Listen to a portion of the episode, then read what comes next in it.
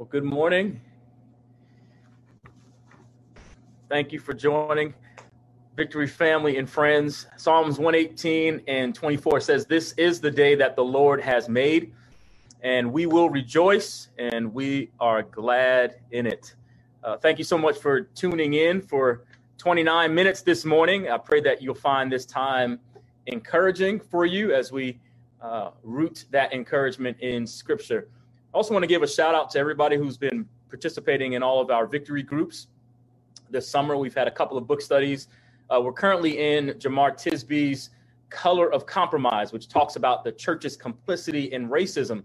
And we are uh, prayerfully moving through that in a way that we can, as a church, certainly individually and more corporately, though, move forward even more faithfully uh, in honoring our Lord and Savior Jesus Christ here uh, in the earth. So, thank you for participating the, the, the leadership, all of the small group leaders, thank you for your diligence, your preparation, your stepping out in faith to engage what can be very difficult uh, conversations. And, and yet, uh, as a part of our being reconciled to God and to each other, it's absolutely essential. Um, so grateful to God for, for each of you. And I also want to just, if I may add to that, shout out, uh, shout out the prayer team as well, who quietly but consistently continues to pray um, for all the groups, certainly, but all of us here at Victory Church and beyond, our entire Charlottesville community. Uh, we, we appreciate you, Troy Savage, who leads that team. Thank you for your leadership uh, in that regard. In fact, if you want to join us on Monday nights, it's an open call uh, where you can, and you can find that uh, phone number on our website at victorycville.org. At 8 o'clock for 20 minutes, we, we get together and we pray. And so you are more than welcome to join us uh, there. So during this month of August, uh, we are back. We had July, if you will, off in, in terms of Sunday morning services, uh, but we are walking through the book of Philippians. And last week, I spent a lot of time updating you on the happenings here at Victory and where we're going to be, uh, how we're going to be moving forward, which is online uh, for the rest of 2020. And then we try to, after sharing those updates, frame this sermon series for the month of August. Uh, and and uh, when studying any book of the Bible, I encourage you to do the same. We we I try to answer certain questions, which we tried to do last week. We tried to answer the who, who wrote the book of Philippians. Apostle Paul did. Who did he write it to? The church at Philippi. Why did he write it? He was saying thank you for the gifts that they had sent to him, and also just providing some uh, some pastoral um, guidance. When did he write it? AD 61, 62. We try to answer some of those questions to get some context uh, which we did briefly last week. And then we also last week highlighted uh, that uh, we highlighted the first two verses of chapter one of Philippians, uh, where Apostle Paul is greeting the church at Philippi and saying, Grace and peace be unto you. And so the point we emphasized last week was that we can only pass on what we've received. Uh, and certainly the Apostle Paul had uh, received the power of God's grace and peace in his own life, such that he could be a conduit through whom God's grace and peace could be passed on to those in his sphere of influence. And today we're going to be focusing on all of chapter one, which, if you've been around Victory any number of uh, uh, days, weeks, months, uh, now years, since we're going into our second year, you know uh, we rarely focus on a chapter, but in doing a, a, survey, if you will, of the entire book, we will be walking through as best we can in the 29 minutes, a chapter each week. Uh, now, I forgot to tell you last week to read chapter one uh, before this week. And so, what I'm going to do is actually read the entire chapter this morning, which is about 30 verses. Um, and so, well, truthfully, even if I didn't tell you, we were going to read all 30 verses, but we're going to read all 30 verses this morning. I'm sure the AV and communications team here at Victory is so happy that they don't have to make slides for all 30 of those verses. Um, this morning, I say that tongue in cheek. I know they would be like any of our ministry teams, more than happy to to to serve in that way. At this point, they probably willing to put up 60 if it meant that we were meeting in person again. Uh, and no doubt, I cannot wait to be back in person with no masks, no social distancing, just being able to hug each other uh, and and do what what we do when we gather and what in-person church gatherings uh, really are when we're together. I cannot wait for that. Uh, but turn with me to the book of Philippians, which is in the New Testament. Uh, we'll be looking at chapter one and we'll be reading verses 1 through 30. Um, and as you turn there, which you'll have to do this morning because uh, we are live. It won't show up on your screen. Um, I'm going to pray for our time today. Heavenly Father, thank you for the word of God and this opportunity to study together. I pray according to your word that you would open up our eyes so that we might see all of the wonderful things you have for us um, in the word. Open our eyes, the ears of our hearts, so that we can hear and have it applied to our lives. In Jesus' name, amen. Philippians uh, chapter 1, verses 1 through 30. And it reads this way Paul and Timothy, servants of Christ Jesus, this is the NIV, uh, to all God's holy people in Christ Jesus at Philippi, together with the overseers and deacons.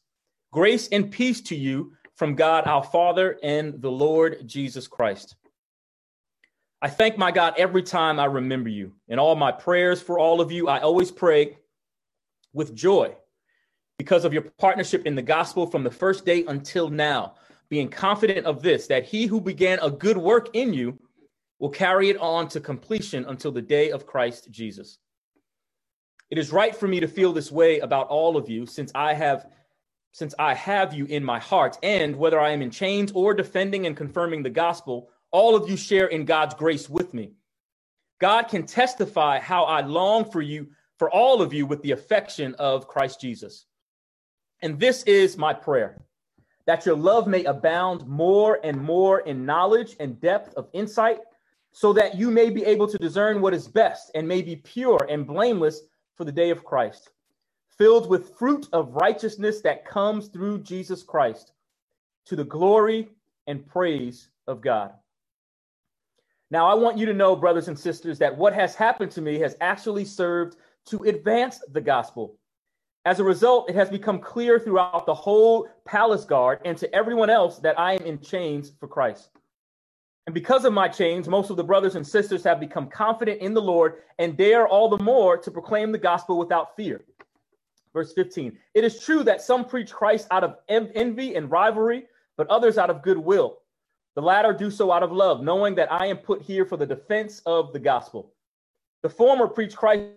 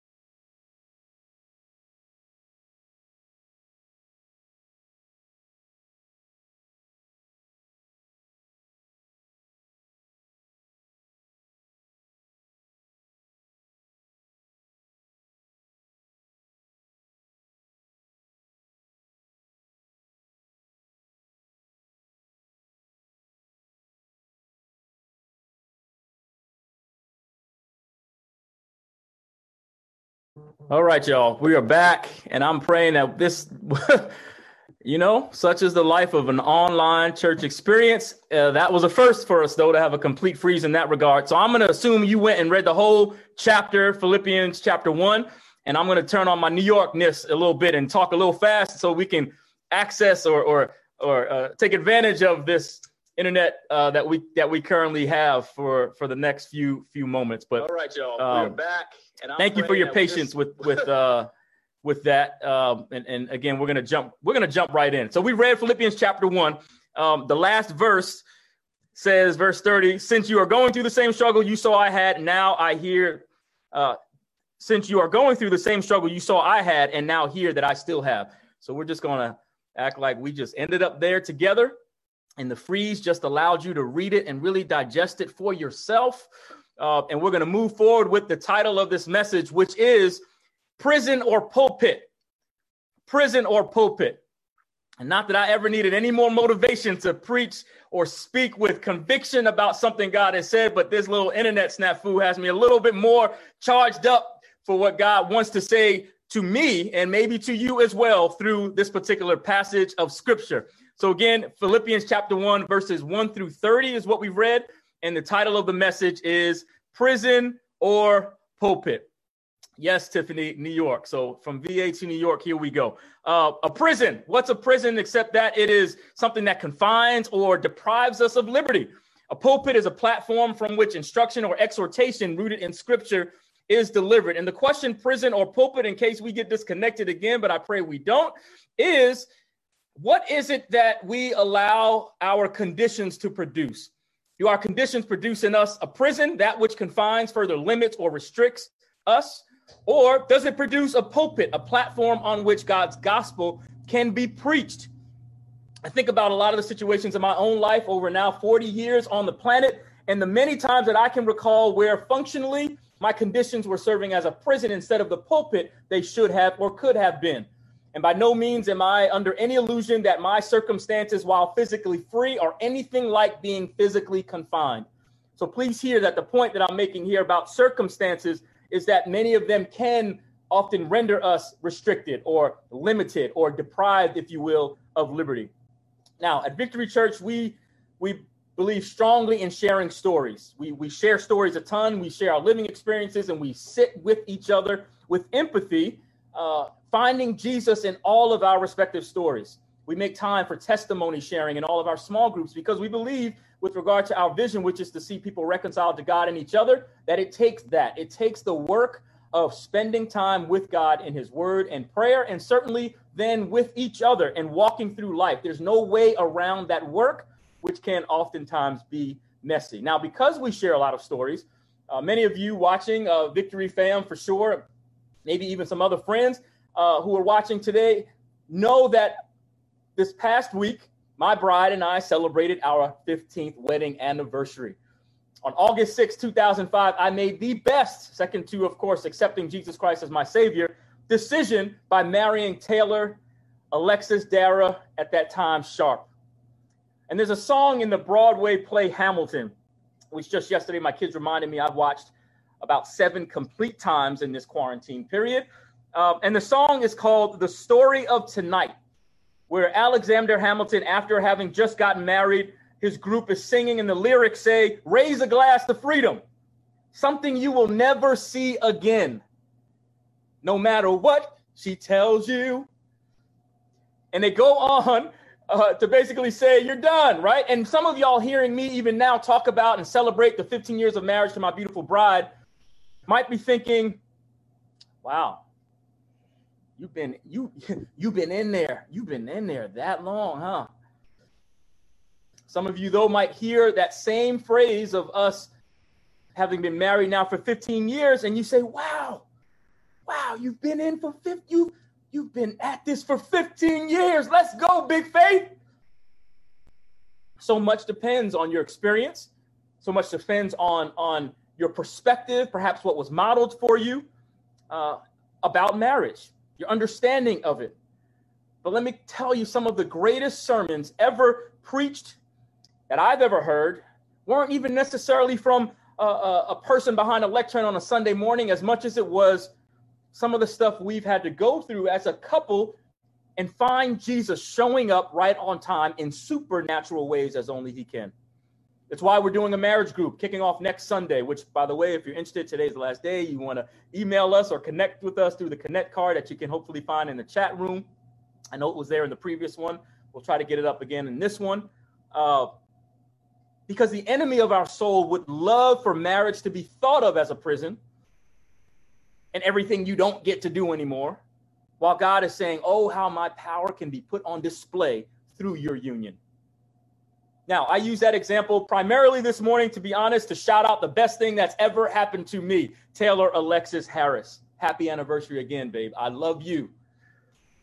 It doesn't exactly map onto the main point, but then again, it is very relevant, I think, to what we are talking about in that marriages can at times have some painful moments, some uncomfortable moments.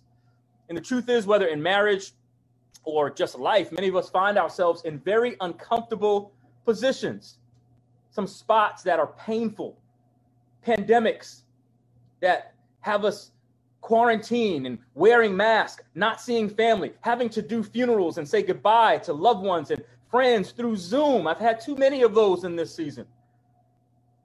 Or we're trying to figure out how do we educate our children while still trying to go to work and make a living if we haven't already been furloughed or laid off. We might find ourselves pondering, will I be the next George Floyd, Breonna Taylor, Ahmaud Arbery? And that anxiety then has real physical, psychological, emotional impact on us.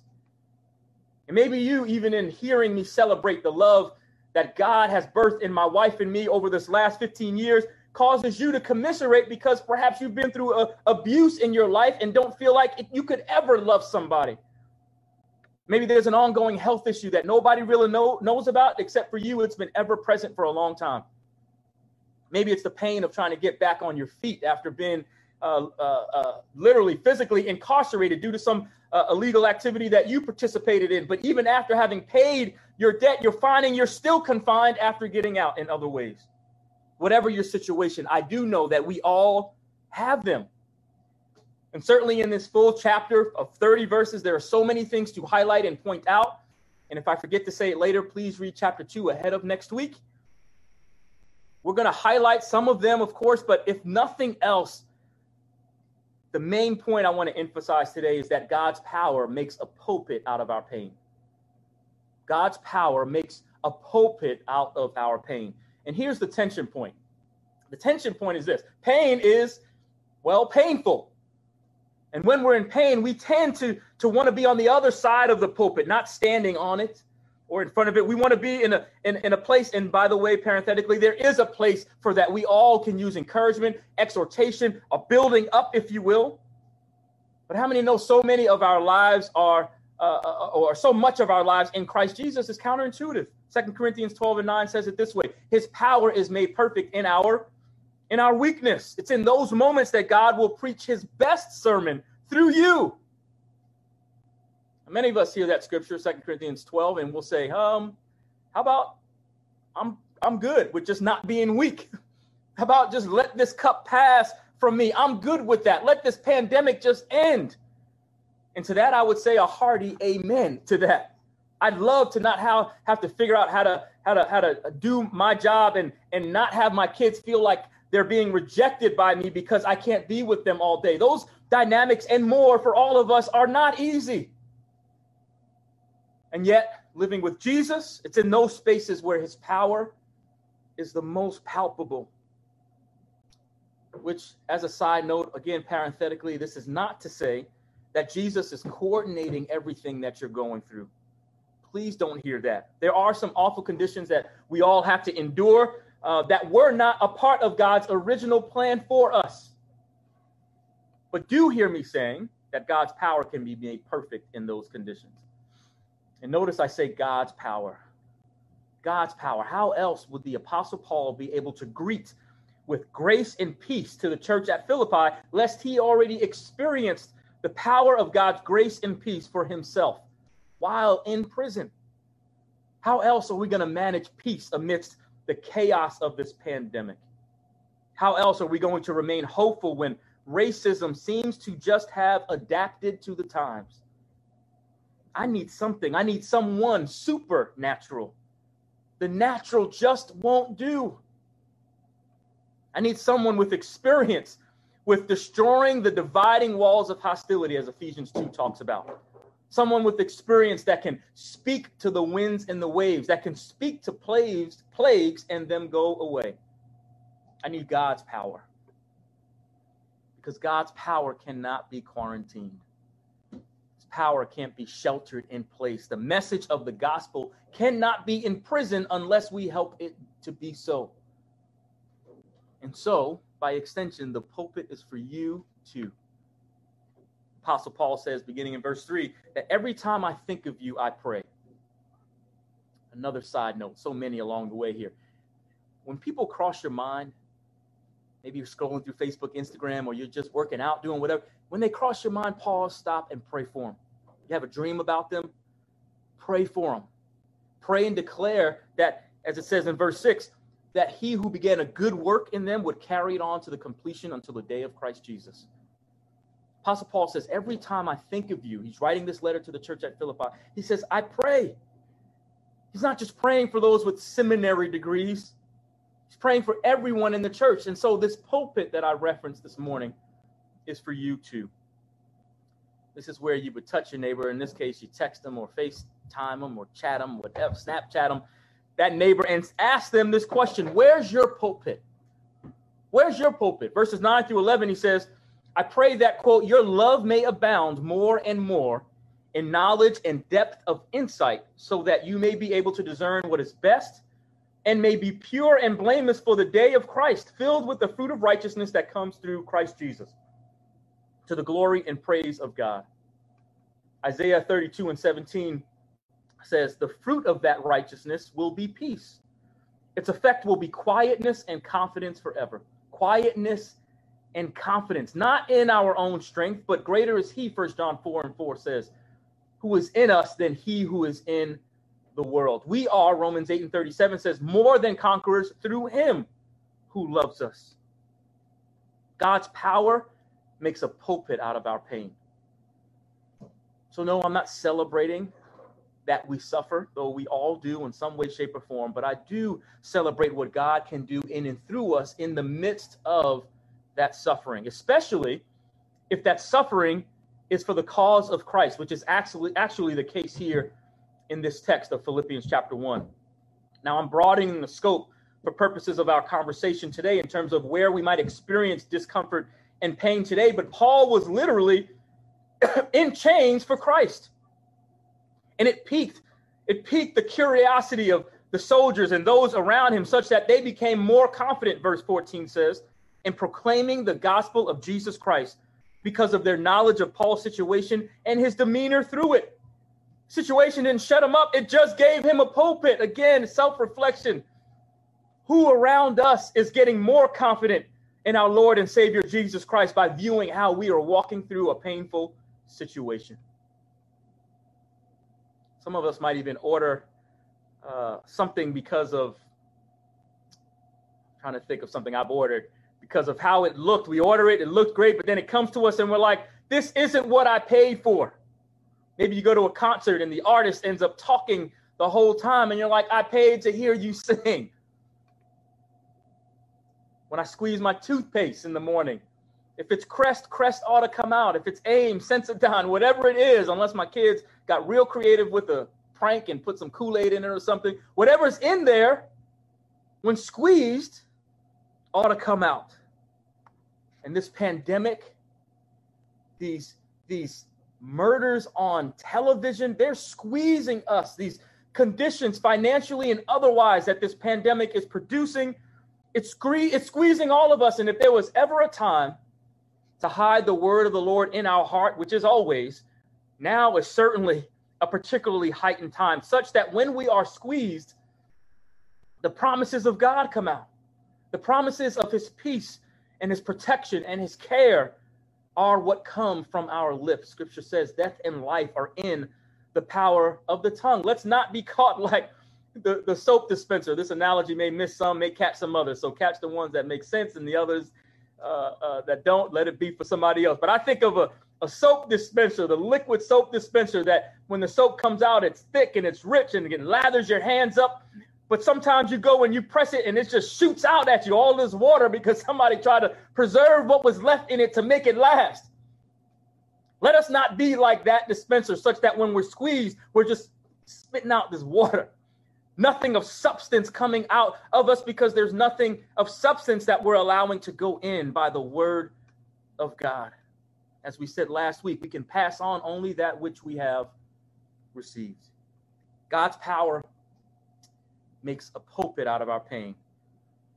So much so that even when folks might even be hating on, if you will, putting a foot even further on your neck while you're going through, or folks trying to just give you the business, or kind of like Paul in his case, steal the shine, if you will, those preaching the gospel in this particular text, more out of envy because now they had the spotlight. even as they do that, we can be like Paul and say, hey, you know what? God will deal with the motivation. But as he said, the word of God is getting preached. The word of God is getting preached. Sometimes I read Paul's epistles and I'm thinking to myself, who is this guy? For me to live is Christ and to die is gain. Or as he says in Galatians 2 and 20, I've been crucified with Christ. I no longer live, but Christ lives in me. Talk about making our pulpit a pulpit out of our pain.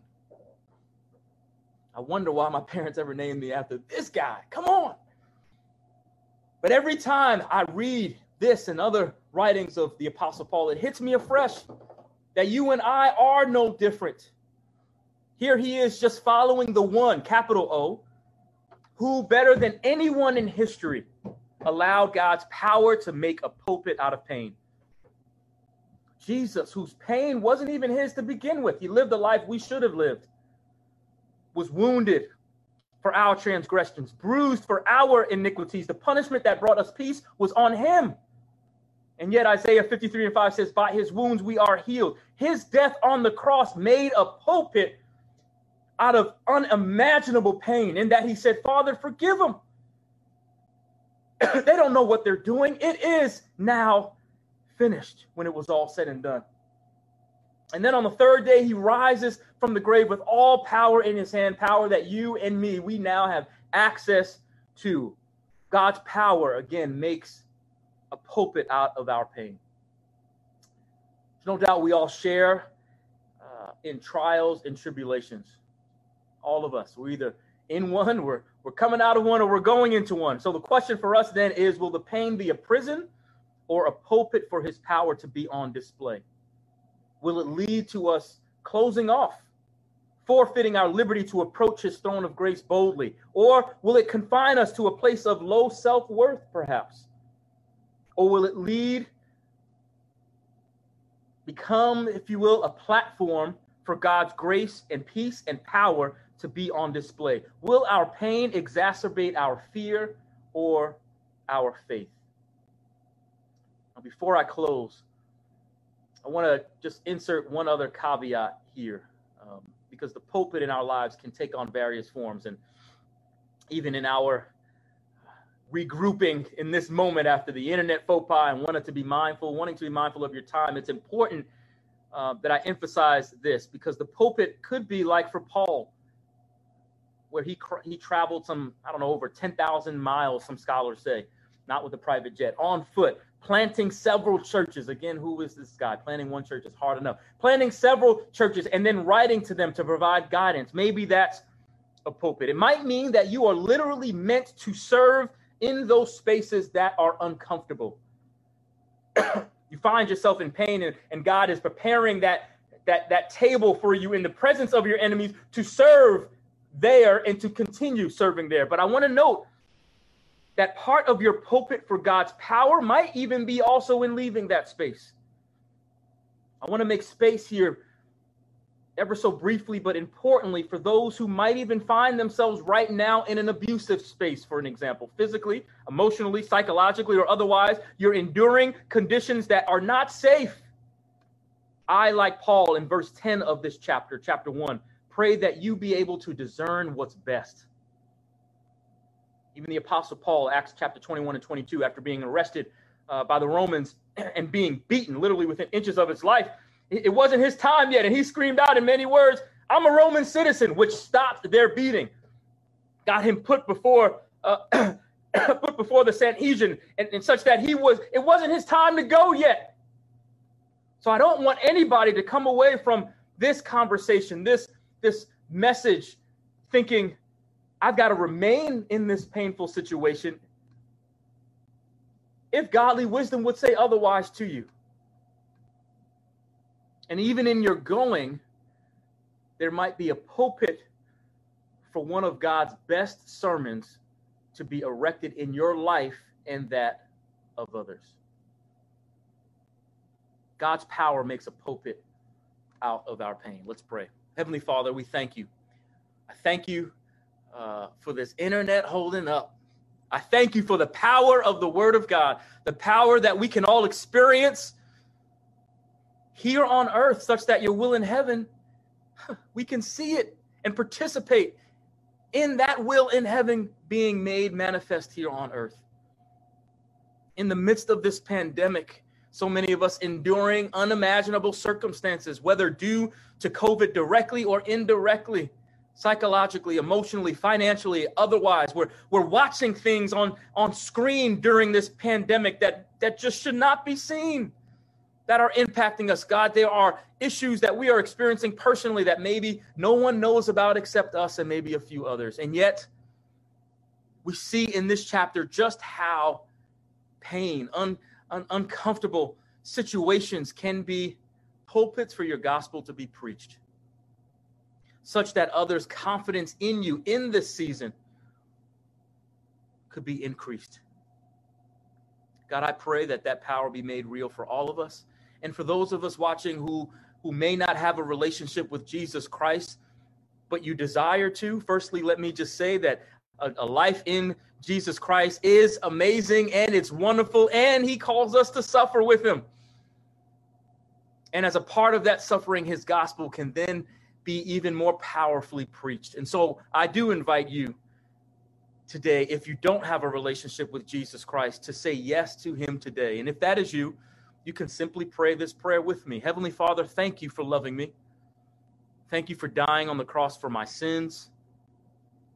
I confess with my mouth that Jesus is Lord, and I believe in my heart that God raised Jesus from the dead. I commit to following you with all of my heart. And I recognize there's no condemnation in Jesus Christ. There's just opportunities to begin again more faithfully every single day with a God who loves me more than I could ever love myself. There's no depth to which you won't go to find me. There, there's no extent or end of the earth to which you will not go to come and get me and save me and bring me into the, the peace and the power and the grace and the mercy that is the love of Jesus Christ. And so today I commit my life to you. In Jesus' name we pray. Amen. Family, we love you. I wanted to play a video from uh, our victory worship team. Uh, and I think I might even try to do that as we, we close out today uh, because we are friends of God. He loves us and, as such, has allowed us the privilege of stewarding his power here in the earth. And I pray that whatever it is you might be going through in this moment, um, that it would be a pulpit. Your pain would be a pulpit and not a prison. Love y'all, family.